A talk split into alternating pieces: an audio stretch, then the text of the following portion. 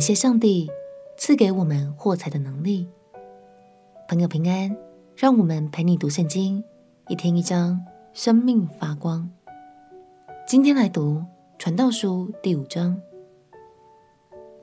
有一次，和朋友在教会门口看见一辆很美、很稀有的车，车主是教会的某位弟兄。朋友不禁问我：“他不是基督徒吗？”怎么可以开这么好的车？我只好笑着反问他：“谁说基督徒不能开这么好的车呢？”如果你的心中也曾经有过类似的疑问，在传道书第五章里，也许所罗门的解答会让你有全新的看见哦。让我们一起来读传道书第五章。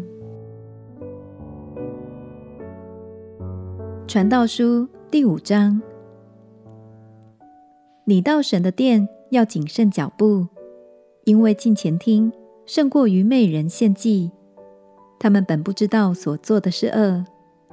你在神面前不可冒失开口，也不可心急发言，因为神在天上，你在地下，所以你的言语要寡少。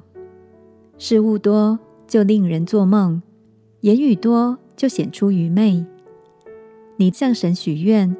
偿还不可迟延，因他不喜悦愚昧人，所以你许的愿应当偿还。你许愿不还，不如不许。不可任你的口使肉体犯罪，也不可在祭司面前说是错许了。为何使神因你的声音发怒，败坏你手所做的呢？多梦和多言，其中多有虚幻。你只要敬畏神。你若在一省之中见穷人受欺压，并夺去公义公平的事，不要因此诧异，因有一位高过居高位的鉴察，在他们以上还有更高的。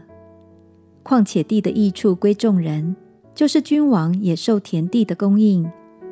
贪爱银子的，不应得银子之足；贪爱丰富的，也不应得利益之足。这也是虚空。货物增添，吃的人也增添，物主得什么益处呢？不过眼看而已。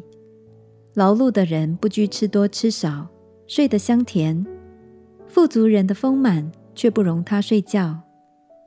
我见日光之下有一宗大祸患，就是财主积存资财，反害自己。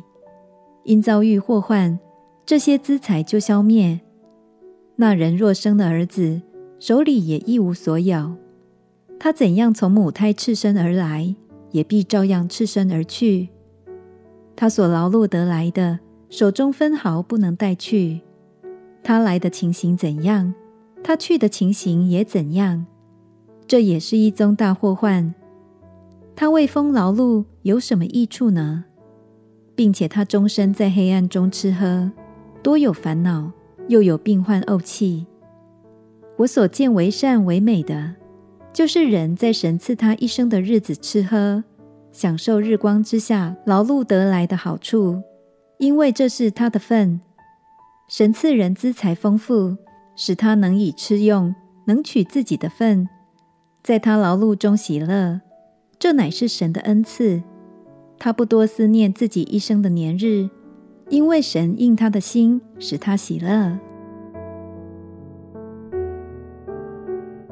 所罗门说：“神赐人资财丰富，使他能以吃用，能取自己的份，在他劳碌中喜乐，这乃是神的恩赐。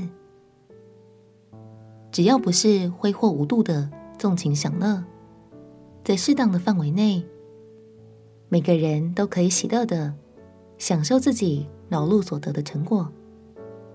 相信我们也会因为这些成果而更加努力。”在自己的工作岗位上，成为一个正面的循环。亲爱的朋友，获财的能力与丰收，都是神所给予的，也是美好的。让我们一起感谢神的恩典。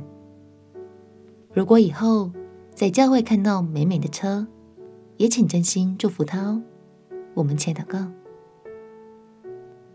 亲爱的主耶稣，谢谢你。使我在劳碌中有美好的丰收，并且能带着感恩的心，喜乐地享受生活。祷告奉耶稣基督的圣名祈求，阿门。祝福你被神的恩典充满，每一天都很平安、很喜乐。陪你读圣经，我们明天见。耶稣爱你，我也爱你。